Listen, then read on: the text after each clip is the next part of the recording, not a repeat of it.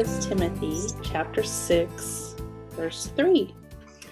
Would someone uh, start us out with by reading the word? If anyone teaches false doctrines and does not agree to the sound instruction of our Lord Jesus Christ and to godly teaching, he is conceited and understands nothing. He has an unhealthy interest in controversies and arguments that result in envy, quarreling, malicious talk, evil suspicions, and constant friction between men of corrupt mind who have been robbed of the truth and who think that godliness is a means to financial gain. Thank you. All right, let's dive in. Does yours also end with from such withdraw yourself? No. Huh. Sorry. I, I was just wondering because that That yeah, in the in the King James version, it does end with that. I'm reading out of the NIV. Just for comparison, can you read the NIV for us? That was the NIV. I'm sorry, with the King James version, Hanson. I can read the New King James version. That If, too. Thank you. if anyone teaches otherwise and does not consent to wholesome words, even the words of our Lord Jesus Christ, and to the doctrine which accords with godliness, he is proud, knowing nothing, but is obsessed with disputes and arguments over words, from which come envy, strife, reviling, evil suspicions, useless wranglings of men of corrupt minds and destitute of the truth, who suppose that godliness is a means of gain. From such withdraw yourself. Amazing what a few words can do for you, can it? Okay, so again, who's he addressing here? Timothy, and I don't think he's referring to the church in Ephesus as a whole. What do you think he's addressing uh, then, if it's not the church as a whole? To Timothy, because it says from such, well, in my version, it says from such withdraw yourself, referring to him as an individual. Yeah. him as an individual, or is it his people in his position and title? Well, if he's referring to a larger audience, it, it doesn't sound like a very favorable passage. It's like um, me going to, and saying, if if anyone says anything other than what I'm saying, they know nothing. They're an idiot. Or you get what I'm saying? It's not really a tactful way to address people who disagree with you. Right, but in this case, Paul isn't directly addressing the people that disagree with him. Yeah, Right. he- he's addressing Timothy. I a- and even he's referring to other people in the church as well in a sense because he says um who suppose that godliness is a means of gain. And so addressing the fact that there may be people in the church who are not there out of love for Jesus Christ. I think I don't know It's like the Mississippi squirrel revival. Yeah. Um, I don't know how many of you have heard Ray Stevens' Mississippi Squirrel Revival, but no, nobody was really there out of. They were there for the social s- status or and other things. I see here. Um, I'm also reading in in the in the commentary here that this is actually linked to the verses that we were talking about last week. So it's actually linked to slavery. Okay, so there was actually a controversy within the church at this certain time that because Paul was actually talking about freedom in Christ. Um, certain slaves thought that meant that that was freedom for them physically, right?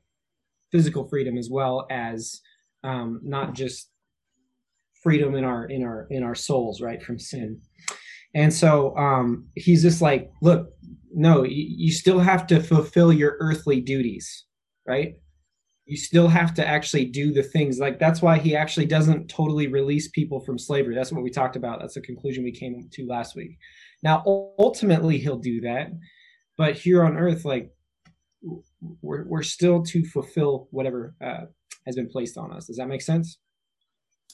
I have a question. Were they still practicing the sabbatical and jubilee years, even though the sanctuary has or the temple has been destroyed, Jerusalem has been destroyed at some point? At, at this point, where they're under Roman control, may, even if a lot of slave masters wanted to free their slaves, they were restricted by law and how many they could. Like, if a person had a hundred slaves, they might only be able to free up to like 50 of them, even if they wanted to free all of them. And so some slaves were barred from being freed. If you get, I'm right, isn't that right, Jonah? Yeah, right. There were there were laws regarding manumission.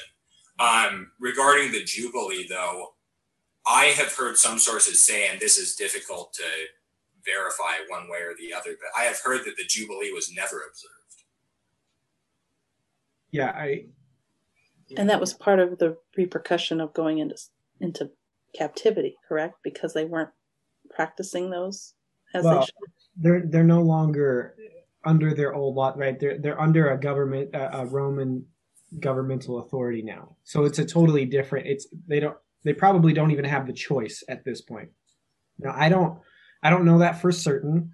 Uh, like I don't I don't see where if y'all are familiar with the year of jubilee, that means like every seven years all the slaves are freed. You're not supposed to work this like it's a it's a year of rest. Like you're supposed to rest the hmm. anyway. I don't I don't I wouldn't think those laws would even apply because they're no longer even in those under the same governmental agencies anymore.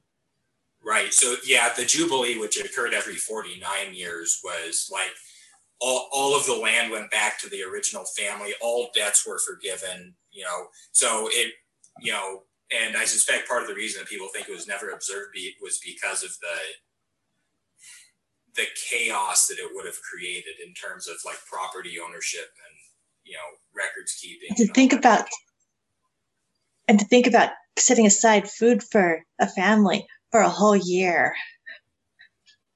It's yeah.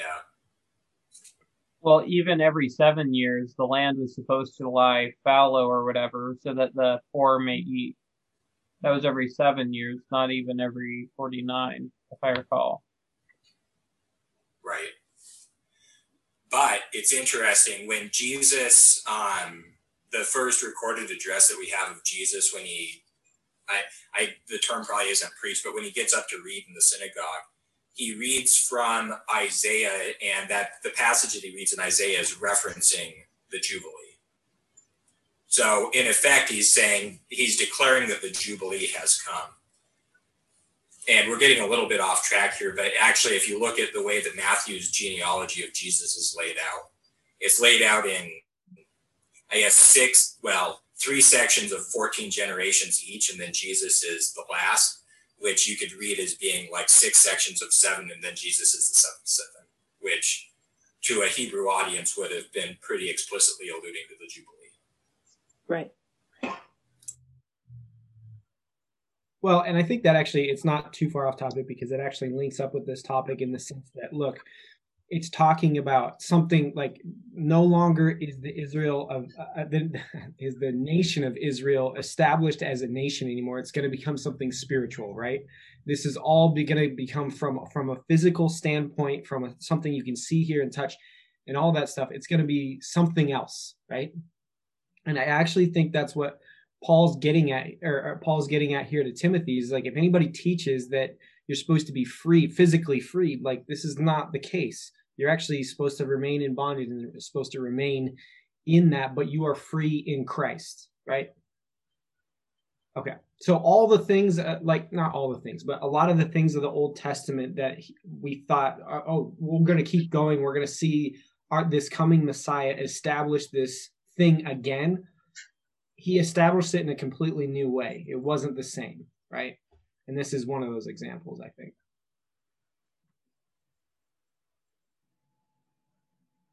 Hmm. So you're saying that these verses are still connected to the previous two? Yeah.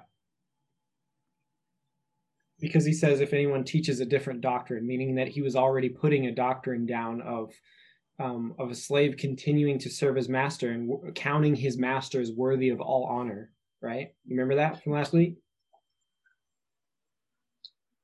Yeah. Yeah. It, it th- does that necessarily have to refer to the section before, or could it also refer to the upcoming section?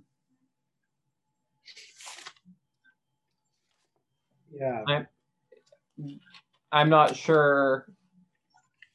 He, he simply says the word otherwise, and so it's alluding to something which he's talking about, but maybe not explicitly the previous section. I don't know. Yeah, but if you think about the way that these letters were delivered, right? I mean, you know, especially the letters to the churches, but even Timothy's probably, right? They're read aloud and sequentially right? You know, they sit down and they read the letter to everybody. So it would be really confusing. It's like, oh yeah, don't let anybody teach otherwise. I'm not going to tell you what that otherwise is until after I've told you not to let them teach it. So I think that in terms of logic and order, I it's at least to me, it's fairly clear that he's referring back to what he was had just finished talking about. So in the in the following uh, section there of of verse three, where are we? Um, does not agree with the sound instruction of our Lord Jesus Christ to godly people. And then he goes on to say they are conceited and understand nothing.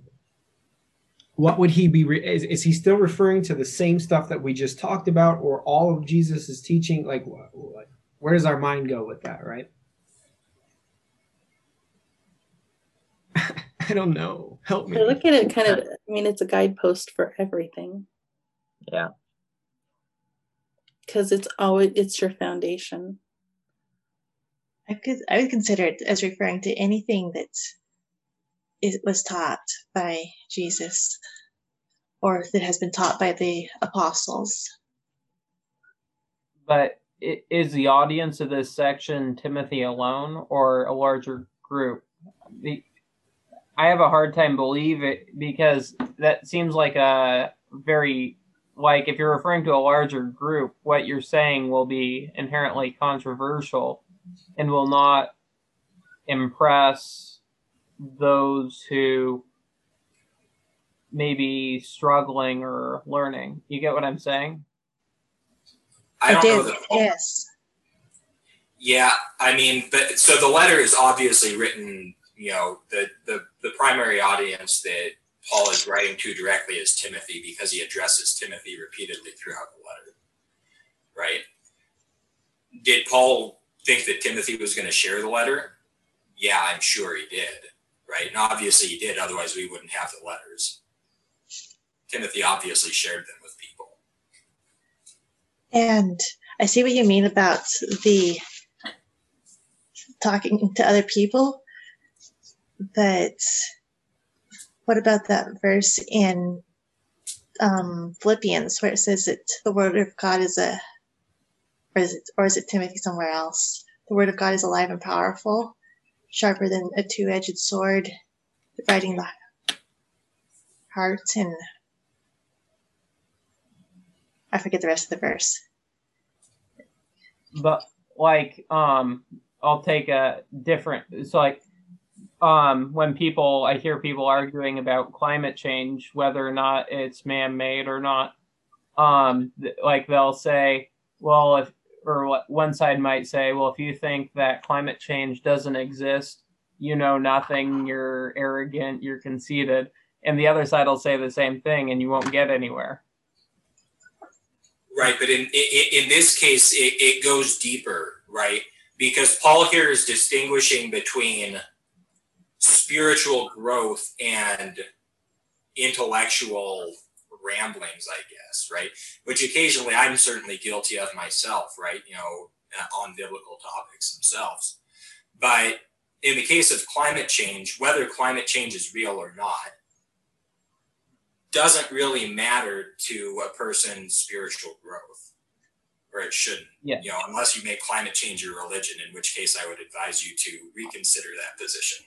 There are people who do that. Right.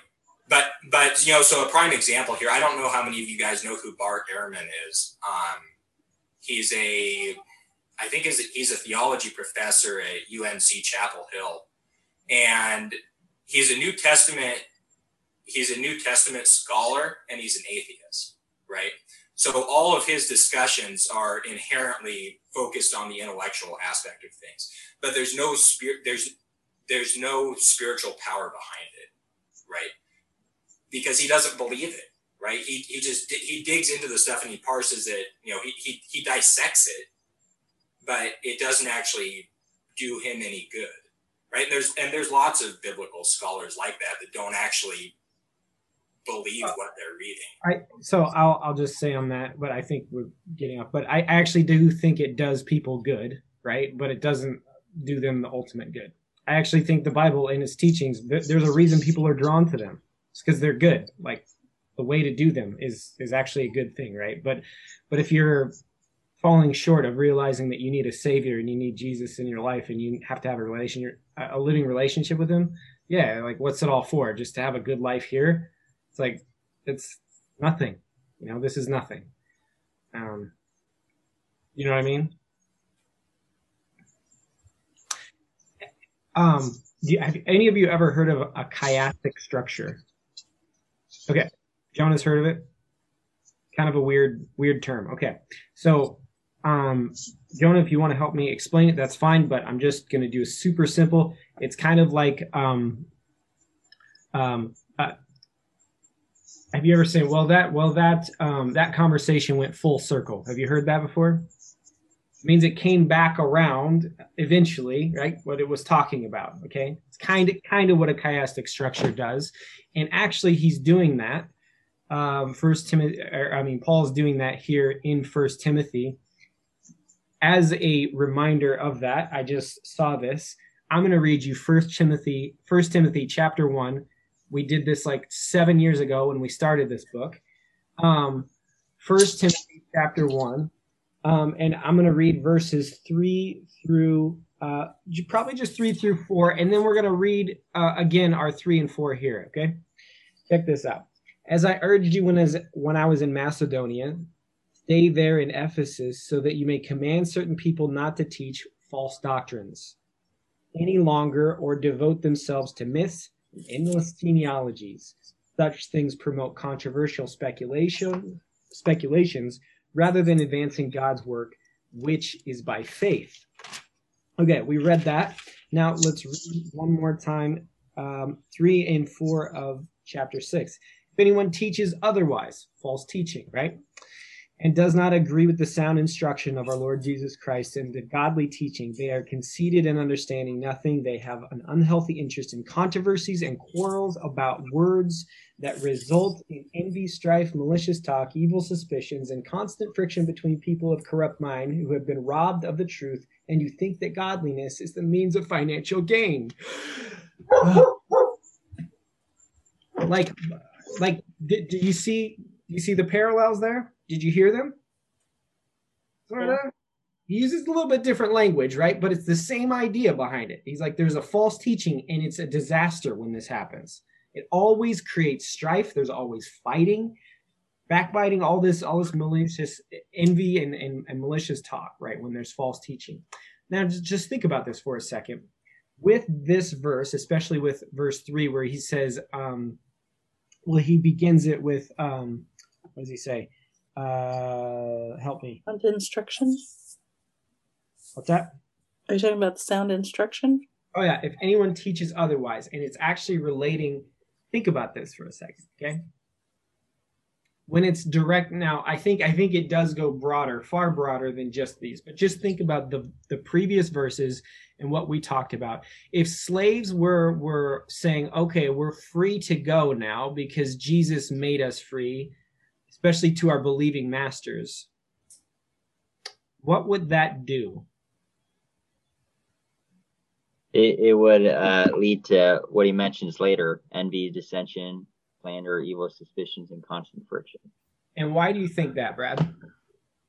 Well, Well, it's funny actually. Before I was trying to think about what I wanted to say on these passages, even too, and then it finally I felt like sort of clicked if it is referencing back to um, slavery, which it seems like it actually is. It's you know in the sense as we've discussed about already um, in verses one and one and two, just in the sense that if if slaves started going, deciding just to go go free, I guess you could say. And I, I'm reading one and two again real quick. Um, I mean, I feel like it's pretty straightforward if it was just like people got up and just left. Okay. It'd be a mess. Gotta read one. It would be a mess. I guess is the easiest way to put it. Yeah, if you said it, Brad, like if if they just got up and left. I mean, what, like think about if you're number one, if you're a slave who probably owes their master something, right, or owes somebody something, and then think about the master. What happens? Nothing would get done that they were responsible for doing. Is what I see. Yeah. Okay.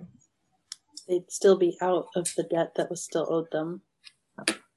And they may potentially require that to fulfill some other means.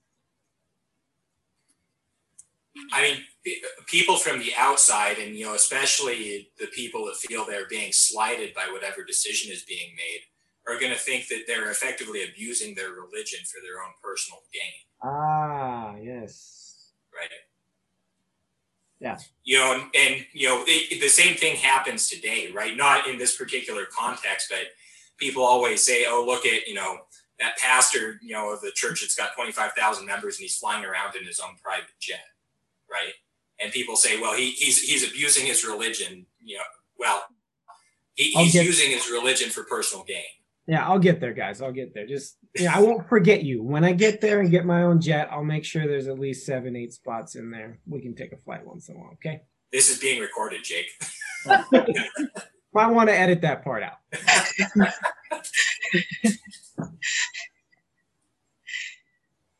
no, yeah, that, I mean, I think this is it, right? He's just like, look, this is going to create a massive turmoil. Is it God's ideal for slaves to, to walk free? Is that his ideal? Yeah.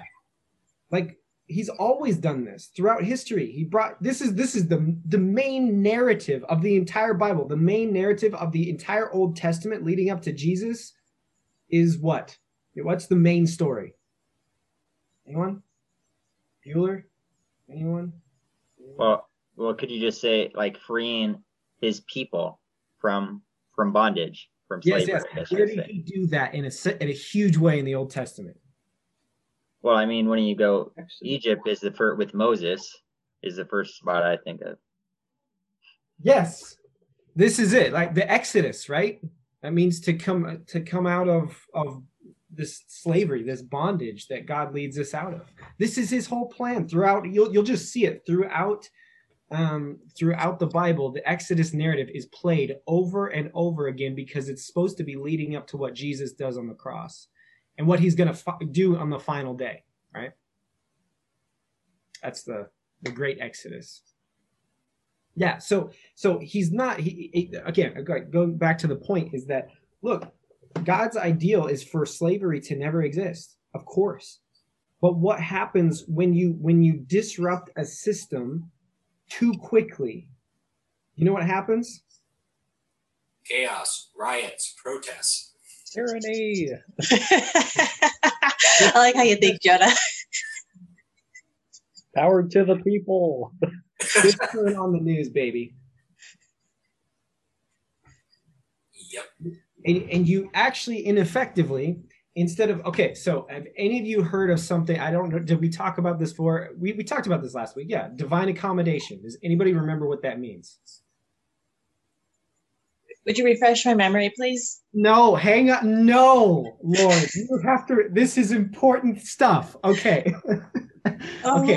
oh, okay. Something about God allows things to happen, not necessarily because they're the best thing, but because that they're going to play out and have the same result, basically. Oh, Yes, I mean we're getting there. Yeah, okay, this is good. This is good. I'm glad we're I'm glad we're remembering. It takes time. Okay. any, any other comments on divine accommodation? What it means? I guess I'll just throw the example of polygamy out there. Oh, Well, I mean, it, because it's an easy one to bring up, right? God, he he he doesn't he doesn't support polygamy, right? But it's not his primary focus in the trans in attempting to bring his people up to a higher level, right? It, it polygamy is not his main focus when you read through the prophets, right? They're more focused on transforming the hearts, and then you know the hope is that polygamy eventually drops by the wayside as the people's hearts are transformed. Yeah, I've always wondered about that if the if there wasn't polygamy there in the beginning and all the 12 brothers how god would have accomplished the 12 tribes would have it been like started out with like three or four brothers and then their sons to make the 12 tribes or that's i've always wondered about that look, I love this because during Christmas time, you look at the genealogy of Jesus and you're like, I don't, I don't feel so bad about my family now. You know what I'm saying? Because that's, I mean, some of the stuff that's brought up in there, like my favorite one personally, is brought up in Jesus's genealogy. Yeah, oh man, oh, I'm losing it. I'm losing it. But he basically, um, Matthew brings up, um, um, You're referring to Tamar. no, uh, well, yeah, that's the second best one uh, in my book. In my book, the second best one is Tamar, but I think that the the best or the worst one maybe is um, uh, David kills who? Wife wife of Uriah. Is, Yeah. uh. He yes, yeah, yeah, yeah, or husband of Uriah. Wife Bath, Bathsheba is the wife of Uriah. yes, right. He he doesn't just mention it comes from Bathsheba. He he actually mentions Uriah in the text, which is pointing out a specific thing of like Jesus's lineage, David had sex with this woman who was already married to someone who served King David, and then King David put that guy out on the front line so he would die just to steal his wife. pretty nasty pretty dirty work cover his sin. And our savior came from that line. god, god can do awesome things and he's like, "Look, you, you think you have a messed up family? You don't. You've got no idea, right? All right. So where were we going with the divine Okay. accommodation? So the rabbit trail, squirrel. All right. Um. So that's a great question. We were talking about he divine. doesn't condone slavery. Yeah, yeah, yeah. Okay, so this is never the idea, but but if we disrupt systems too quickly that are in place without real without a change of heart, we're going to go from one ditch right into the other ditch really fast. And we're going to go further, by the way. And we see this borne out historically, right? I mean, you know, the French Revolution is a prime example Yes. where, you know, the the you know, prior to when was the French Revolution? 1789, somewhere right in there. Um, and prior to that, the government was basically run by Catholics. And the people got fed up with it and they went took completely the other way and killed all of the, you know, all of the religious, you know, anybody that was affiliated with the Catholic Church. Um, they went around and killed them all and made the country entirely secular. And they even tried to implement a 10 day work week. And that just, you know, they, the pendulum swung clean over the other direction, right? And, you know, they ended up just as bad as they, as what they were rebelling against. And we're probably going to watch that today in our world right now. We, we hold something as ultimate and we fight too hard against it and we actually become the thing that we actually we're actually fighting against and it's it's uh and it creates this stuff this is what he's saying right what does he say about it he's like um Oh, oh. We, we, we see this with the religious leaders in jesus's time. they're pushing so hard against Rome that they effectively co-opt Rome for their own purposes. yeah, that's true. And they were then they were blind and they couldn't see that Jesus was the Messiah. Yeah. Yeah. Do you think that's the reason, or do you think that they were more just pursuing the godliness for their own financial gain, as is referenced in this as well? I, I, I don't know necessarily that they were pushing so hard against Rome that they became Rome. I was I was thinking that they were more just trying to uphold a fairly good paying job where they got the best feet the best seats at all the festivals and they were the talk of the town and all that. There, there, there was a certain portion in the Pharisees, more so than the Sadducees, of the of the Jewish religious order that was almost rabidly anti-Roman, and what they were looking for in the Messiah was somebody that would effectively boot Rome out of Canaan, right? And, but give it, grant Israel autonomy. And, and a lot of the disciples fell into this same, you know, issue of the perception of who, what the Messiah was going to accomplish. What, what was that, Rachel? And wasn't there a group like within the high priests that were that had their own crime, crime ring running as well, or was that just the um, Barabbas and his ilk. I don't know, but I like the sounds of this crime ring. I want to learn more about it. What one of Jesus's disciples was described as a zealot. And so as a zealot, he would have been one of those who would have been pushed or who was at one time pushing hard against Rome and wanted to see Rome overthrown. I don't know if he towards the end realized as he continued hearing Jesus' teachings that, that that his belief was wrong. That's not really thoroughly explored, is it, Jonah? I don't think. Well, I mean, he he maintained his position. I mean, all of the pretty much all of the disciples suffered from this illusion. I mean, even James and John, right, were vying for positions in the kingdom, right? And they had they had their mother go and ask Jesus because they didn't want to ask outright, right? But but there was one disciple who, when it lists all of the disciples, yeah, right. It, it specifically describes Simon as a zealot. Yeah, right. The reason I'm not using the name Simon is because it can be confused with the right. other Simon. Yeah, right. We we'll we'll contrast Simon Peter with Simon the Zealot because they are two different people. But I, you know, I think this perception was widespread, right? And it's understandable. But you know, the idea you know, and as Americans, I think we can probably identify this this this desire to have political autonomy, right? It's something that we would all rather have than not have, but a lot of the people in first century Judea had de facto let that become their religion, right? And we should be leery of the same thing ourselves, you know, when it comes to political matters, are we letting politics become our religion? Yeah.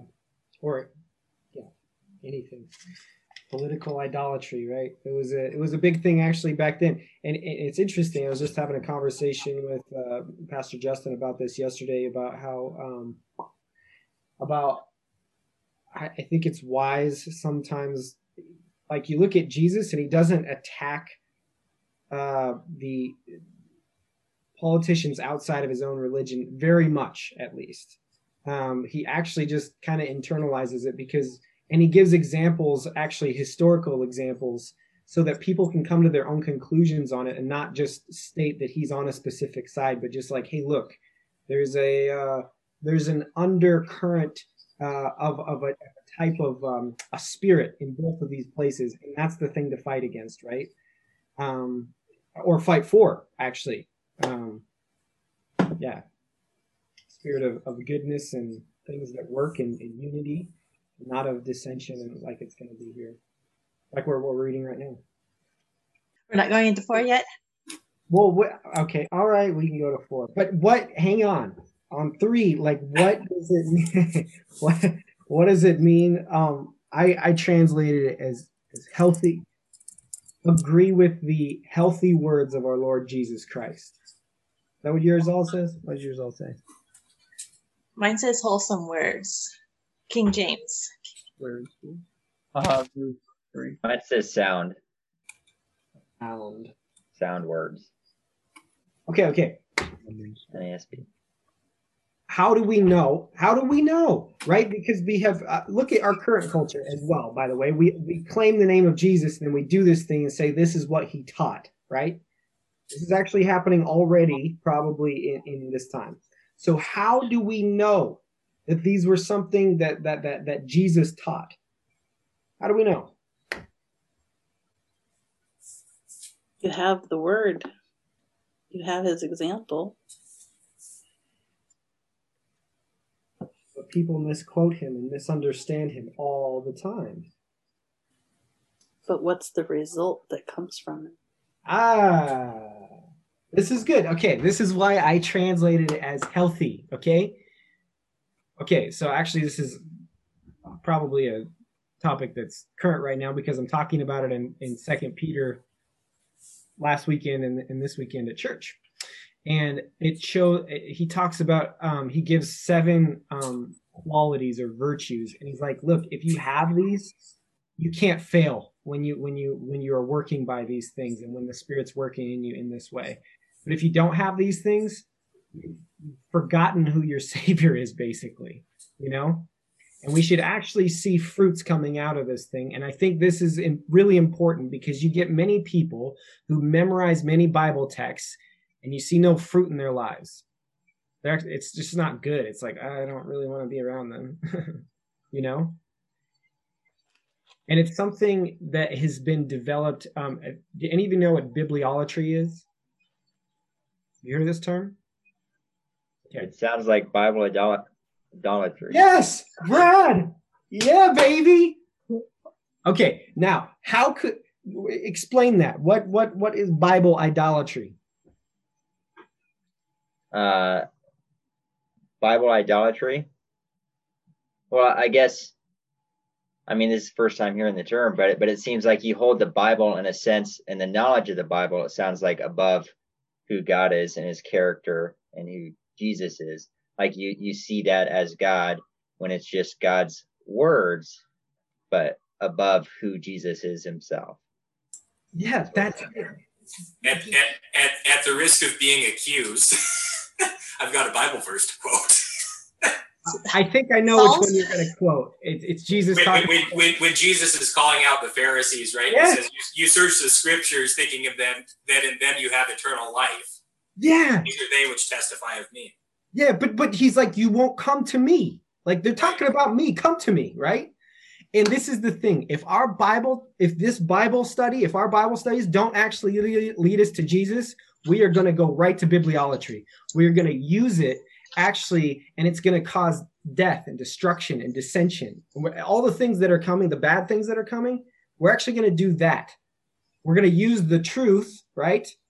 I'm going to love you with the truth. Here's the truth, and you need to know it. It's like, look, when we act like that, we don't actually understand who Jesus is. We we actually miss his character most of the time when we act like that. Do people need to know the truth? Yeah, but the, it's it's in him, Jesus, right?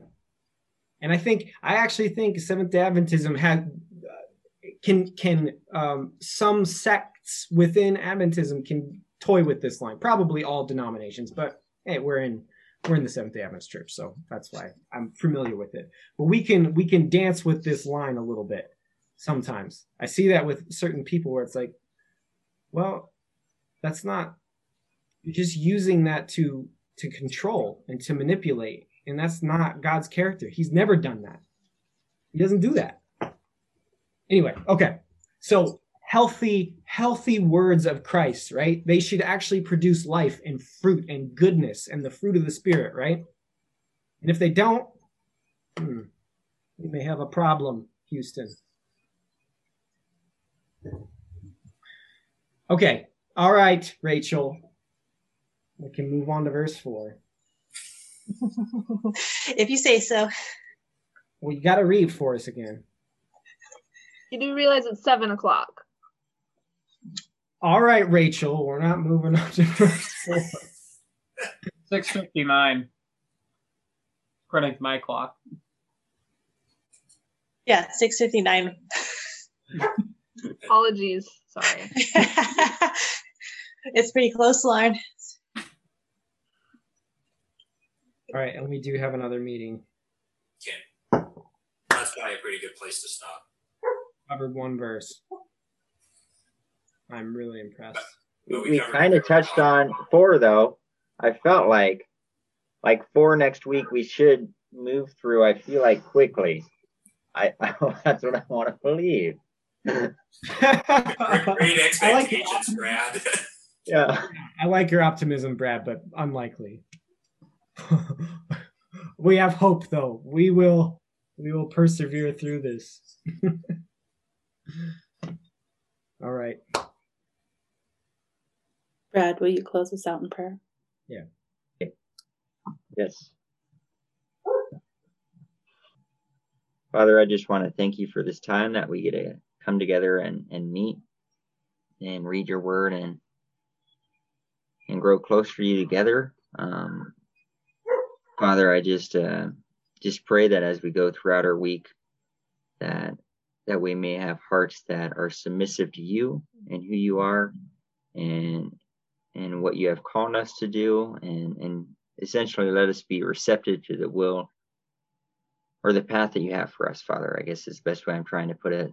Um, let us be submissive and and I, I just pray for a week um, full of you, um, full of your presence. Um, and I, I pray that we go through a week with grateful hearts, knowing that we are undeserving of any blessing that, that you have given us or will give us. Um, and the blessing of eternal life is something that we um, could not have earned or strived for um, if it wasn't for um, the death of our Savior, Jesus Christ. And we thank you so much for him um, and and that sacrifice um, that has saved us. Bless this week. Thank you again for this time. In Jesus' name we pray. Amen.